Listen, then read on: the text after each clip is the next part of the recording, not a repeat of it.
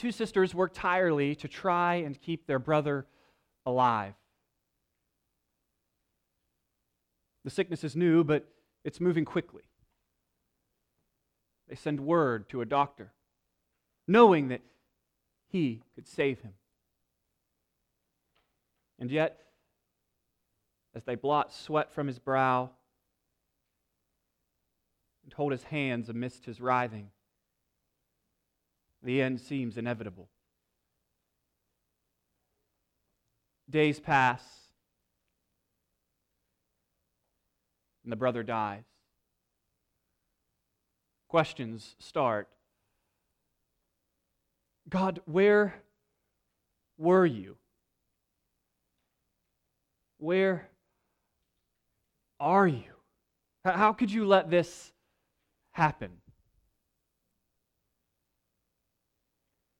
We turn to such a story this morning in John chapter 11 when these very questions are present in the mouths of Martha and Mary, the sisters of Lazarus, who Jesus allows to die.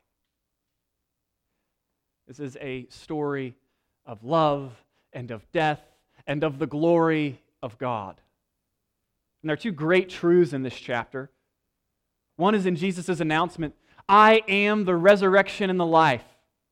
The one who trusts in me, even though he dies, yet shall he live.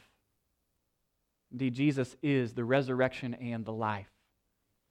And the second thing we see in this chapter is that God produces glory from suffering. And that's our main idea together this morning. What we want to see as we're coming to this text is that God redeems suffering. This is, of course, going to be the seventh sign of Jesus, because you probably know that he doesn't just let Lazarus die, he raises him back to life. And this sign is to facilitate belief in those who see it. And so, as we walk away from this text this morning, as we leave this gathering, my hope is that you will see this sign of Jesus and believe. After all, that is the goal of John's gospel that we would believe in Jesus and have eternal life. Let's pray and we'll begin walking through the text together this morning.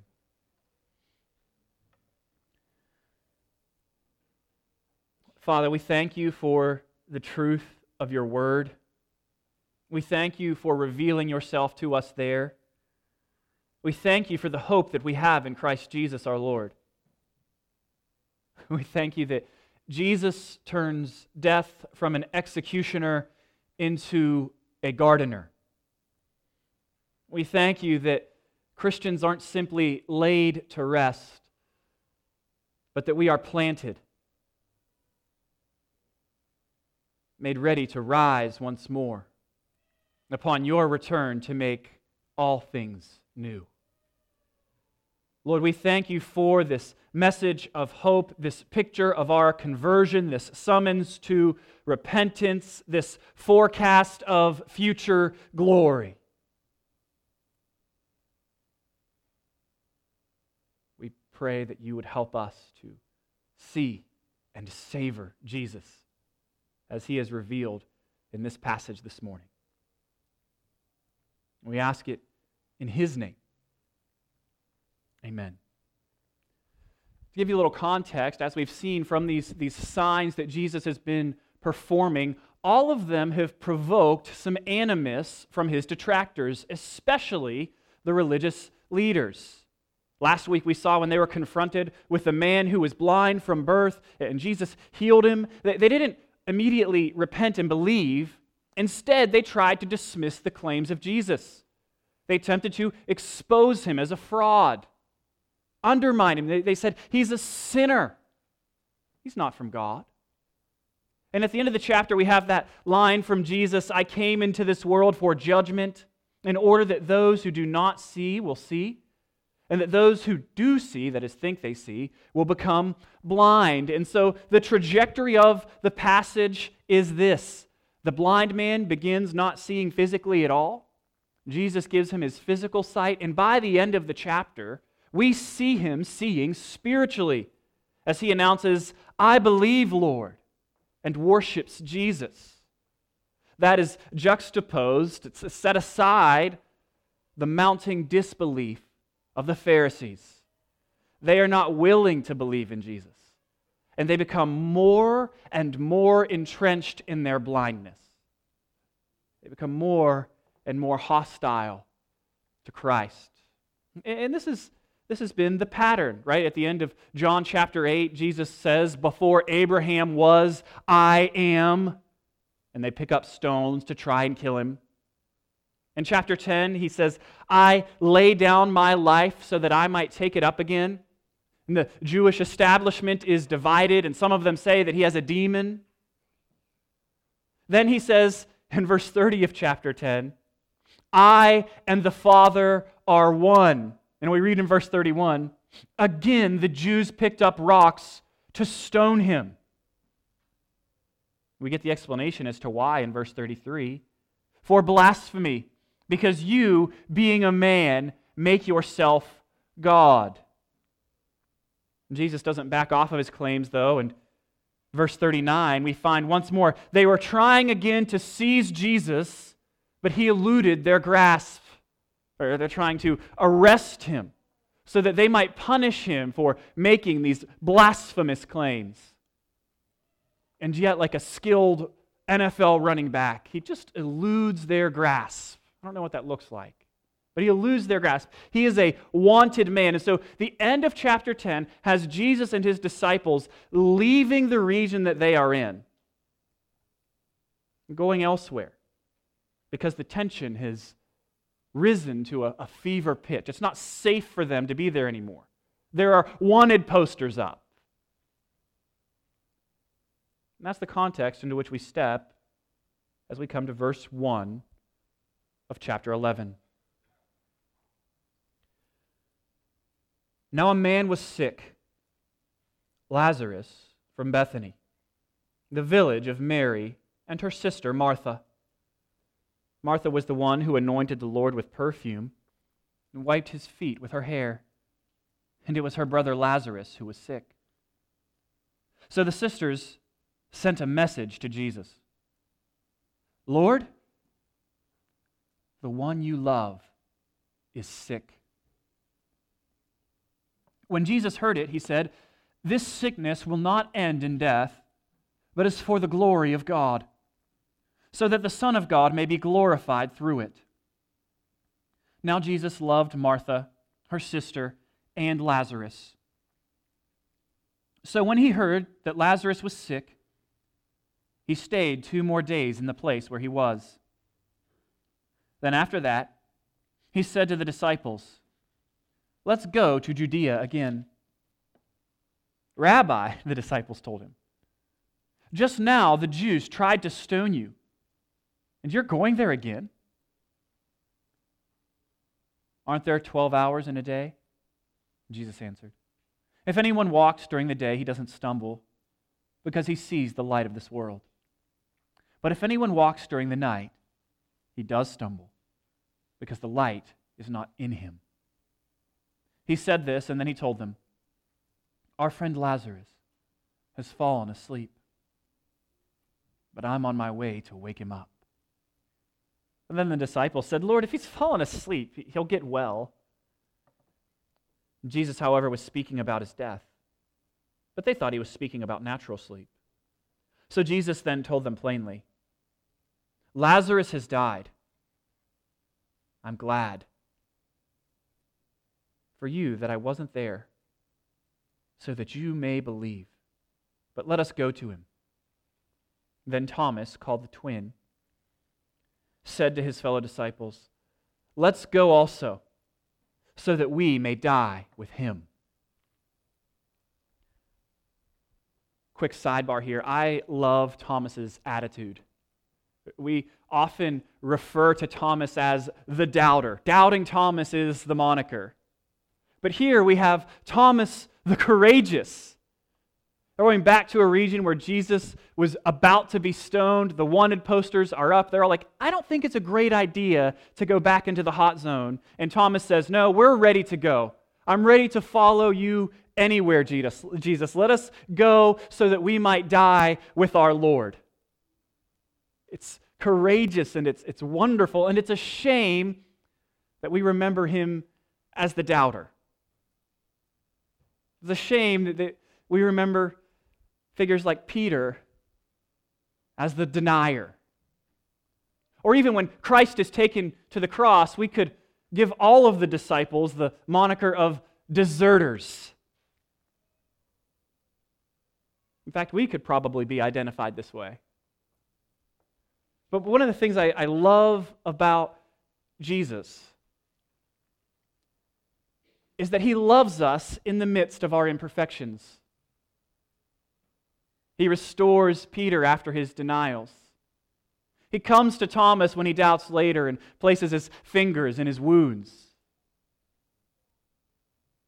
Jesus never identifies even the doubters and the deniers and the deserters among us as such. Instead, he simply calls us his beloved. He's committed to us in such a way that even when we are stumbling in sin, he's not tisk tisking us and thrusting his finger into our faces. How could you? Instead, he patiently loves us, calls us to walk with him. Is an incredible thing how Jesus loves those who put their faith in him. And I just enjoy how courageous Thomas is here. The story, though, is, is interesting, and that's what's primary. But what exactly is going on? We've established that, that Lazarus is sick. And Lazarus is not just some stranger to Jesus. Right? Jesus, I mean, it doesn't really matter typically. Jesus heals strangers. The royal official's son, he heals with a word from a distance. The man at the pool at Bethesda, he heals. The man born blind from birth, healed. Healing is, is no problem for Jesus. He's happy to heal strangers. And in Lazarus' case, he's sick and Mary and Martha send to Jesus, and we, we read about this intensity of affection that Jesus has for Lazarus specifically and this family generally. Look at verse 3. They send to him, Lord, the one you love is sick. Jesus loves Mary, he loves Martha, he loves Lazarus. And so, if he is willing to heal and to help and to aid strangers, how much more is he going to care for one of his siblings? And so, when Jesus hears this, what we expect from what we know about Jesus is for him to heal Lazarus immediately. Expect to read something like So when Jesus heard this, he said, Go. Lazarus will be well. What we expect, maybe he, he teleports to Lazarus' side and puts his hand on him and, set, and tells the fever to leave him. We expect maybe even for, for him to run day and night immediately to Lazarus so that he might make him well. But that's not at all what Jesus does. Jesus' response is surprising. Look at it in verse 5. Now, Jesus loved Martha, her sister, and Lazarus. And then here's the, the inference. So, therefore, when he heard that Lazarus was sick, he stayed two more days in the place where he was. This is unexpected. Jesus stays where he's at, and allows Lazarus to die because he loves Mary and Martha. How, how is that loving? We think. See, it's loving because God always gives us what we most need. And what Mary and Martha and Lazarus and the disciples most need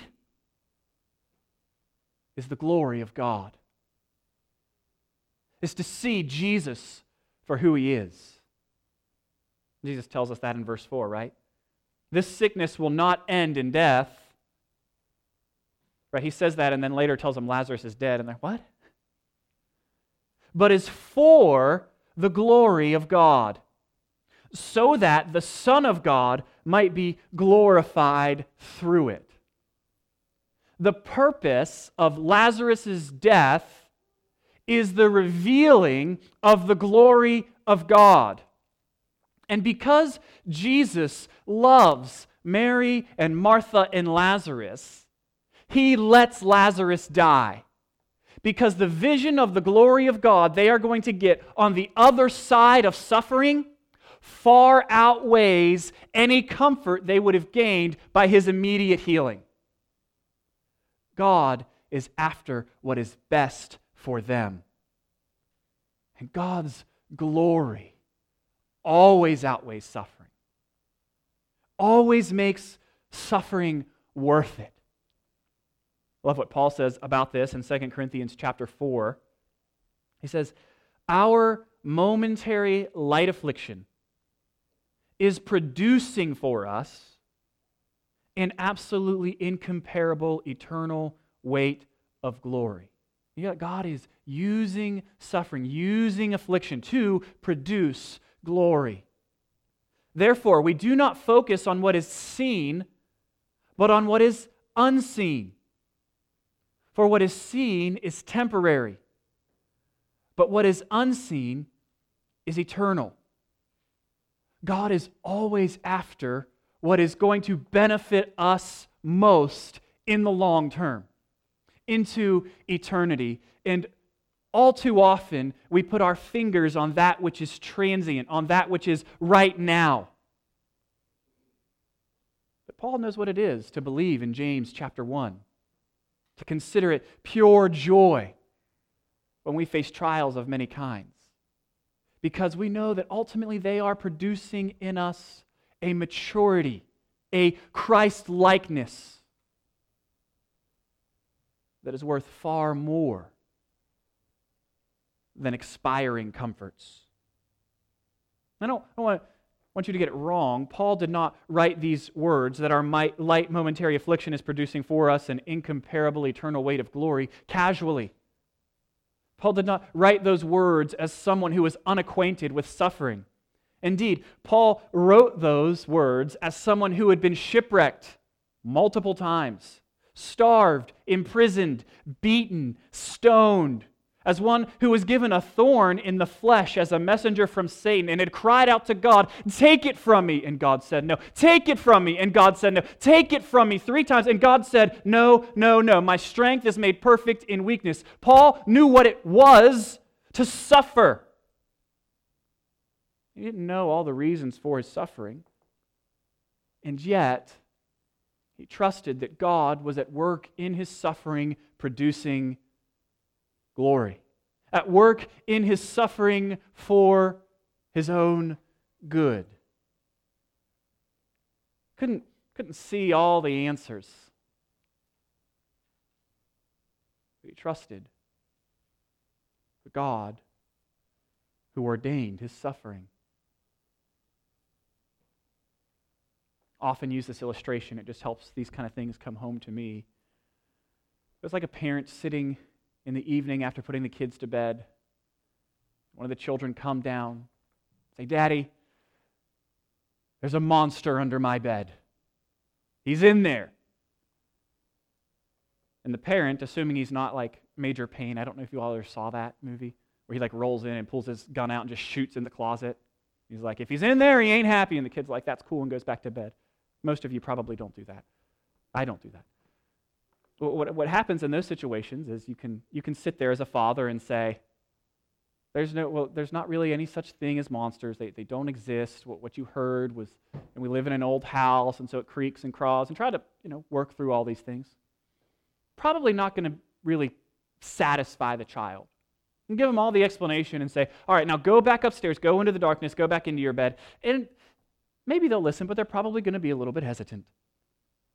What's far more effective is if father takes the hand of the child and walks into the darkness with him. And what's happening in that moment is the child might not have all the answers, might not understand all the variables, but the child understands who his father is. See, what his greatest need in his moment of fear is not all the answers, but the presence of one whose character he trusts. Friends, likewise, in our trials, our greatest need is not to have all the answers about why. Our greatest need is for the presence of our Father. When you are walking through suffering, it's important not to lean back and constantly ask, Why? but instead to remember who. Remember who God is. That He's for your good. And that indeed He's going to bring glory out of it. God ordains your suffering for your good and for His glory. He can turn the most hopeless of circumstances into the most beautiful.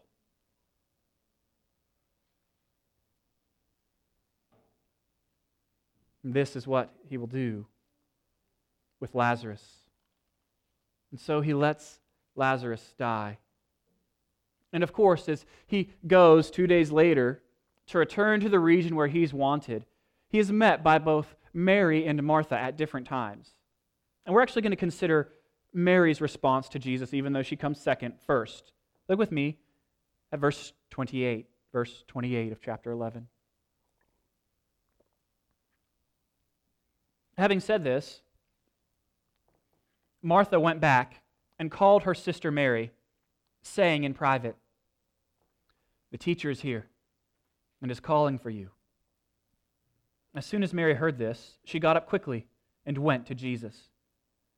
Jesus had not yet come into the village, but was still in the place where Martha had met him. The Jews who were with her in the house, consoling her, saw that Mary got up quickly and went out. They followed her, supposing that she was going to the tomb to cry there. As soon as Mary came to where Jesus was and saw him, she fell at his feet and told him, Lord, if you had been here, my brother would not have died. When Jesus saw her crying and the Jews who had come with her crying, he was deeply moved, angered in his spirit, and troubled. Where have you put him? He asked. Lord, they told him, come and see. And Jesus wept. So the Jews said, See how he loved him. But some of them said, Couldn't he who opened, who's opened the blind man's eyes also have kept this man from dying? Why does Jesus weep? He knows he's going to raise Lazarus up from the dead. So, why the tears? Two reasons. First is that death stings. Death stings death is a big deal. It is a reminder of the judgment of God against sin. It preaches to all of us that our days are numbered. Friends, when it comes to death, we ought not distract ourselves from the reality of our own mortality. We ought not pretend like it's no big deal. We should look at death and mourn over what our sin has brought about. If you don't think death is a big deal here, just think about if it was your own loved one who had passed away. Think of your own death. Ah, not a big deal. God is just going to raise me up. Oh, friend, we ought not approach death so tritely. It's a big deal. Death hurts. And Jesus, even though he knows the end, is not indifferent to the pain of death. He knows its sting. And he sympathizes with his people. It's the second reason. He, he knows that death is a big deal, that it stings, and he sympathizes with his people. Sympathizes with those who mourn over the loss of a loved one. He kisses the forehead of the mother who has lost a child in infancy. Hugs the child who has lost a parent. He holds the hand of the Christian lying in his bed, body riddled with cancer, crying out to die. Jesus is not indifferent to suffering, he's well acquainted with it, and he sympathizes with us in our suffering. So that oftentimes we find in the cellar of affliction God's sweetest wines. That's why oftentimes when life is most bitter, we find Jesus to be most sweet. Because he has promised to be with us always. We see him here entering into the suffering. Mary and Martha, and those who are mourning Lazarus. Friends, as Christians, we believe that death is unnatural, that it is not part of the world as God made it but a consequence of sin. Therefore, we do not think that maturity is learning to accept death, but rather learning to trust that Christ will raise us out of it.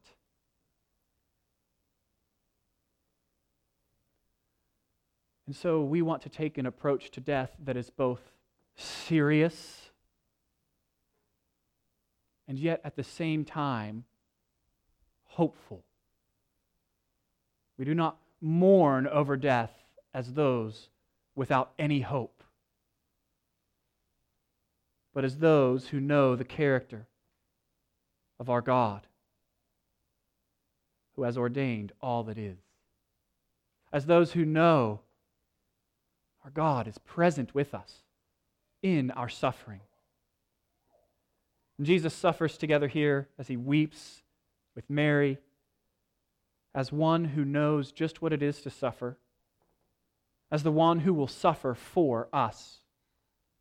And he's, he's going to raise Lazarus up in just a minute. What I want you to see is how some people respond to him after he does. Look at, at verse 46. Some of them went to the Pharisees and told them what Jesus had done. So the chief priests and the Pharisees convened the Sanhedrin and were saying, What are we going to do since this man is doing many signs? If we let him go on like this, everyone will believe in him, and the Romans will come and take away both our place and our nation. Verse 53.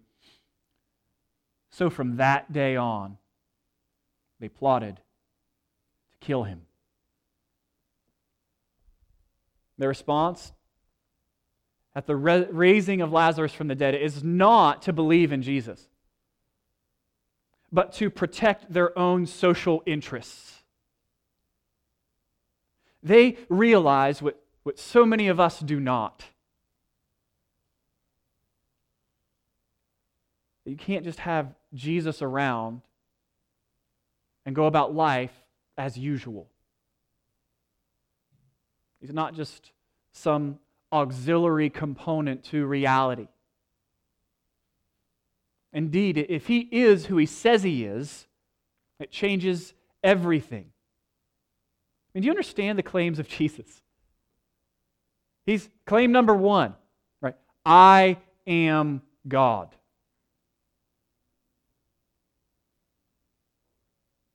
Right? He, he tells us you need to repent of your sin, your way of looking at reality, and you need to follow me. And now you need to understand everything you thought about life. You need to think my thoughts after me. You need to live your life the way I have laid out. You need to believe in me instead of yourself. These claims were hard then, and they are hard now. All of us, apart from the, a work of God the Holy Spirit, will respond in a way very similar to the Pharisees. We hear Jesus say, Repent of your sin and follow me, and we come up with something like, No. I like my sin. I like my life. I'm never giving it up. I'll kill you before that happens. And some of you are going, well, maybe I'm not that intense in my rejection of the Lord Jesus. If, if I saw a miracle, I would believe. No, you wouldn't. This text is testimony to that fact. These people saw Jesus performing these signs. They saw him in front of their faces, and they did not believe. If I had more, more evidence, I would believe. I don't think that's true. There are mountains of evidence for the historicity of the resurrection. And other explanations are, are downright farcical. Jesus really did get up from the dead.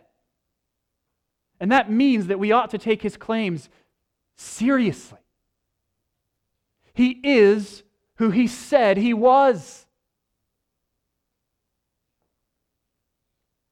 You should believe it. You should want to believe it. Said this last week when the Pharisees were staring at the man born blind and looking past him to try and find a way to discredit Jesus. That oftentimes we don't just hold up the arguments and make judgments objectively.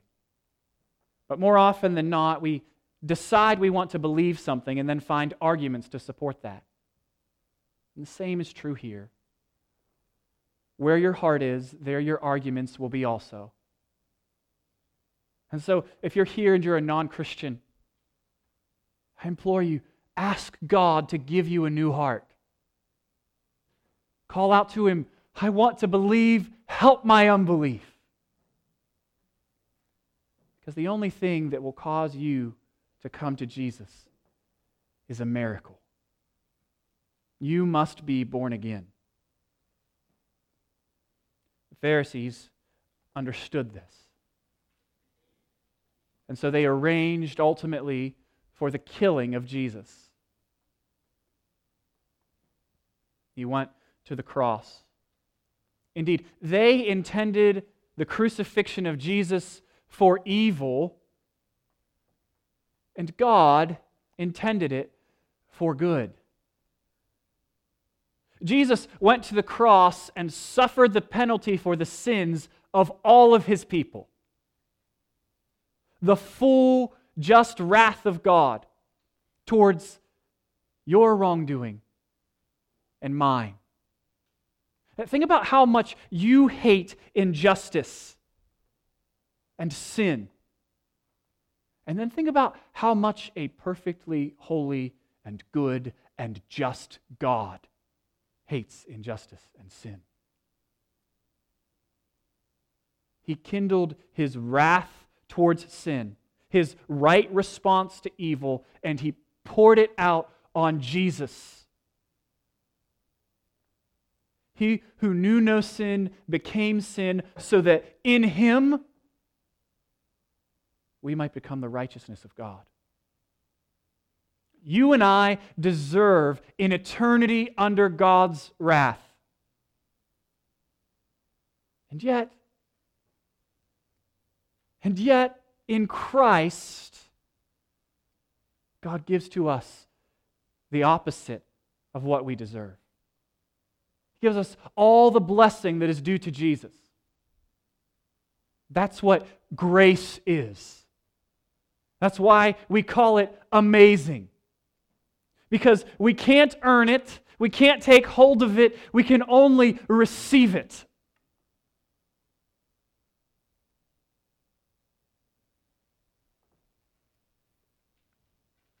We serve a God who is no stranger to suffering.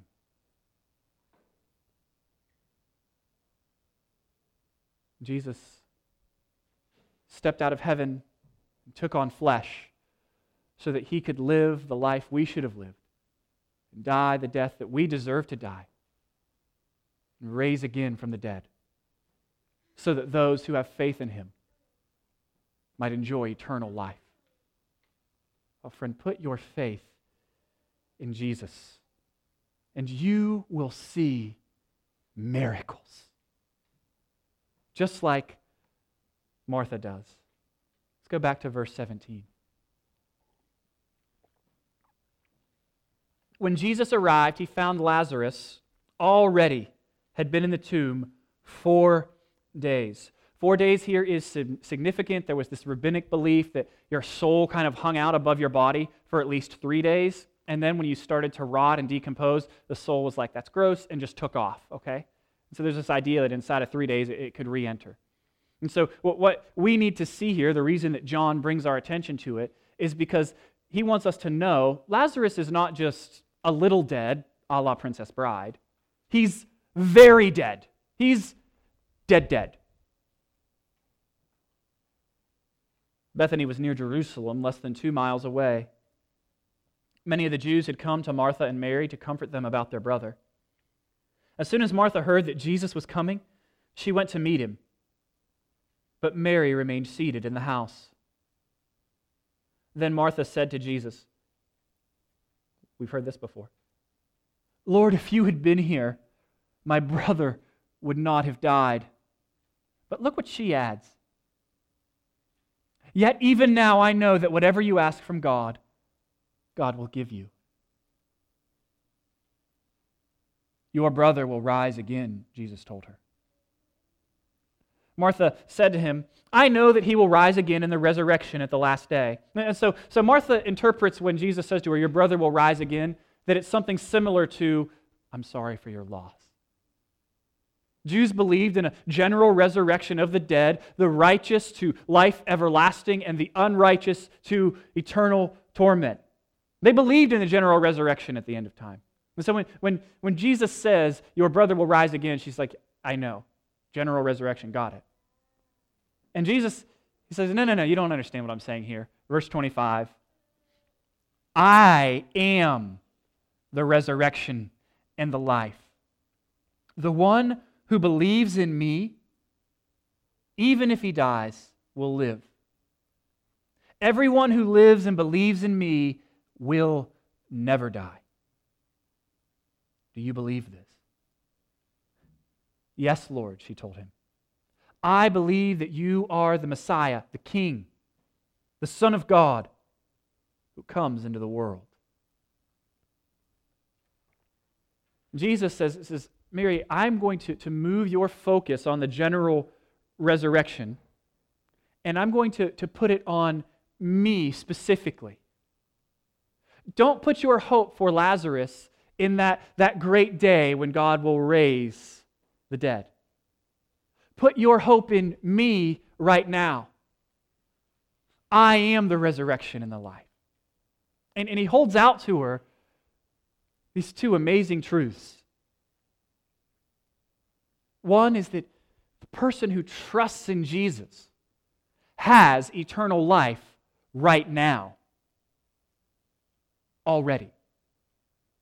The other is that the person who trusts in Jesus will be raised from the dead then.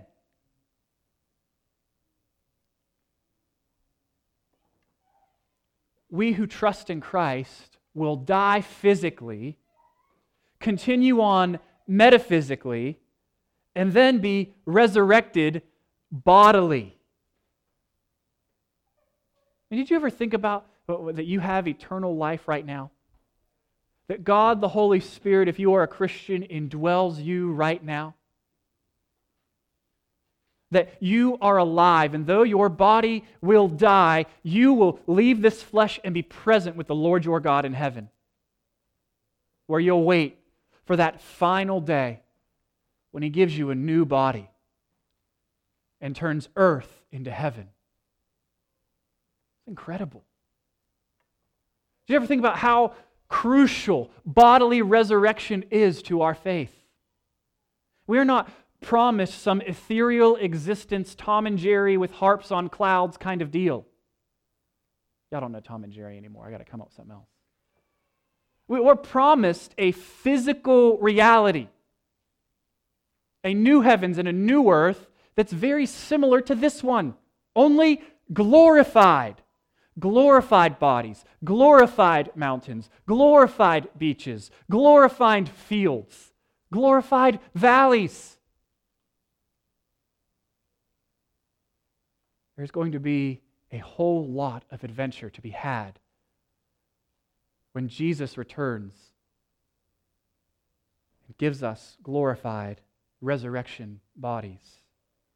What a wonderful promise this is. And he says, Do you believe this? And she says, She this great confession Yes, I believe you're the King, the Son of God who comes into the world. You can almost hear Jesus going, Good. Now watch this.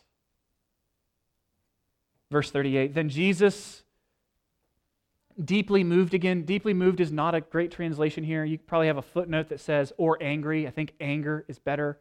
Uh, love Tim Keller translate this quaking with rage. Jesus, angry, came to the tomb, angry at sin, angry at death, comes, and he's going to do something about it. It was a cave, and a stone was lying against it. Remove the stone, Jesus said. Martha, the dead man's sister told him, Lord, there's already a stench because he's, he's been dead four days. Did I not tell you that if you believed, you would see the glory of God? So they removed the stone.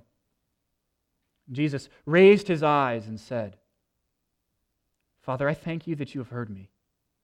I know that you always hear me, but because of the crowd standing here, I said this, so that they may believe you sent me. After he said this, he shouted with a loud voice Lazarus, come forth. The dead man came out, bound hand and foot with linen strips, and with his face wrapped in cloth. And Jesus said to them, Unwrap him and let him go. Therefore, many of the Jews who came to Mary and saw what he did believed in Jesus.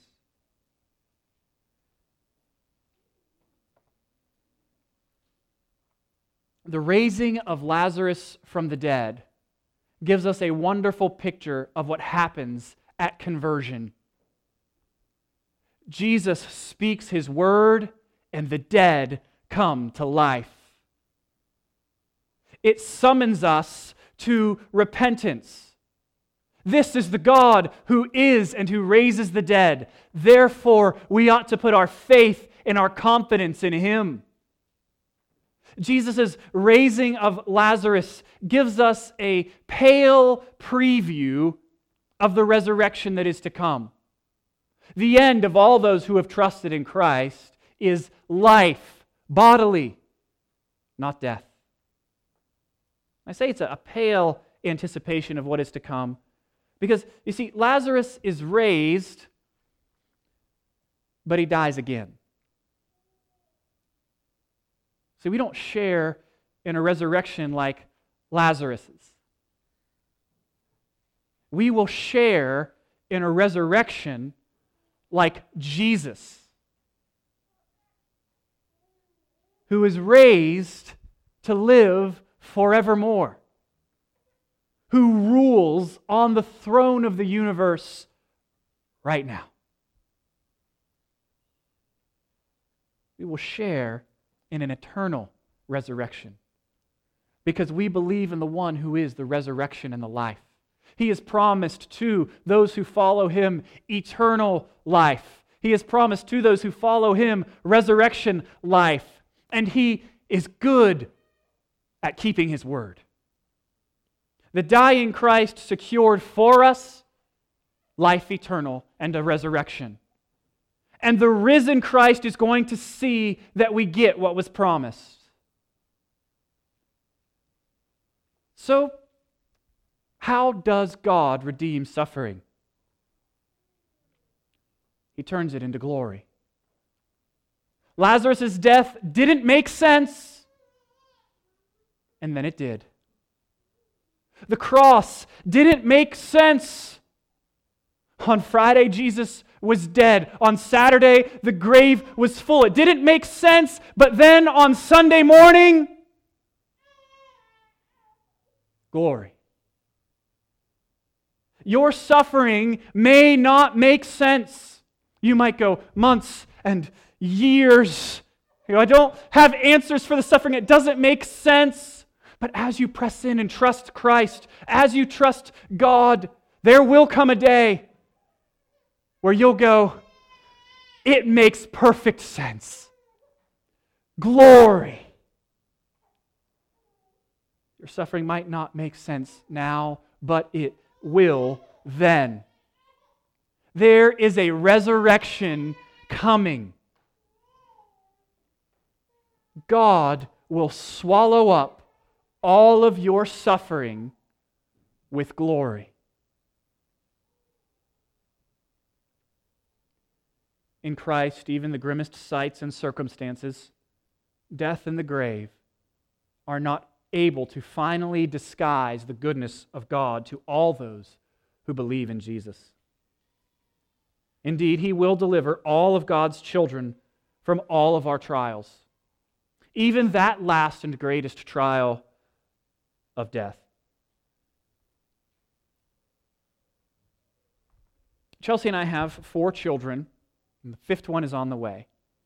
And it's always this strange thing. You get pregnant, and then immediately you start looking forward to the delivery. And labor, as some of you know, is not fun. It's fine for me. I, nothing bad happens to me. I'm usually able to eat and, you know, hold Chelsea's hand while she struggles a little bit. But labor is full of pain and straining and hardship And then when it's finally over, glory.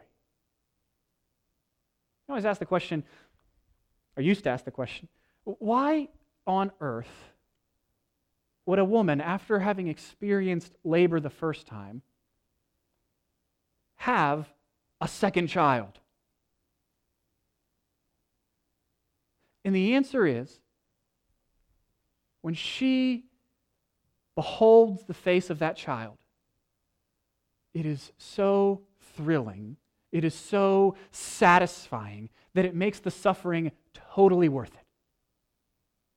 The glory justifies the suffering.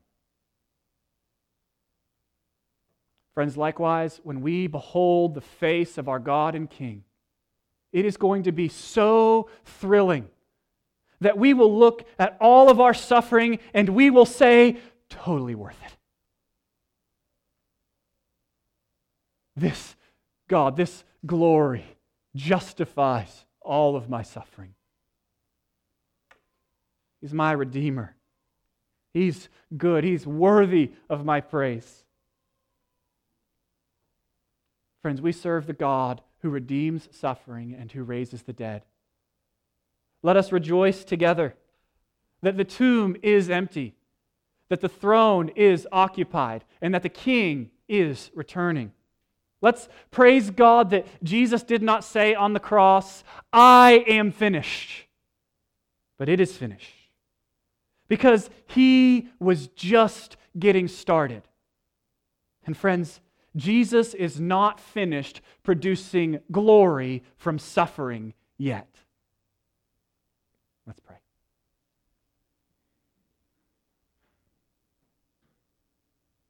Father, we thank you for your wisdom and for your word. We thank you for your character. Thank you for your compassion. We thank you for your goodness. We thank you for your love and grace to sinners like us. How can it be that Jesus, our God, would die for us? Indeed, it is amazing grace. We thank you, Lord.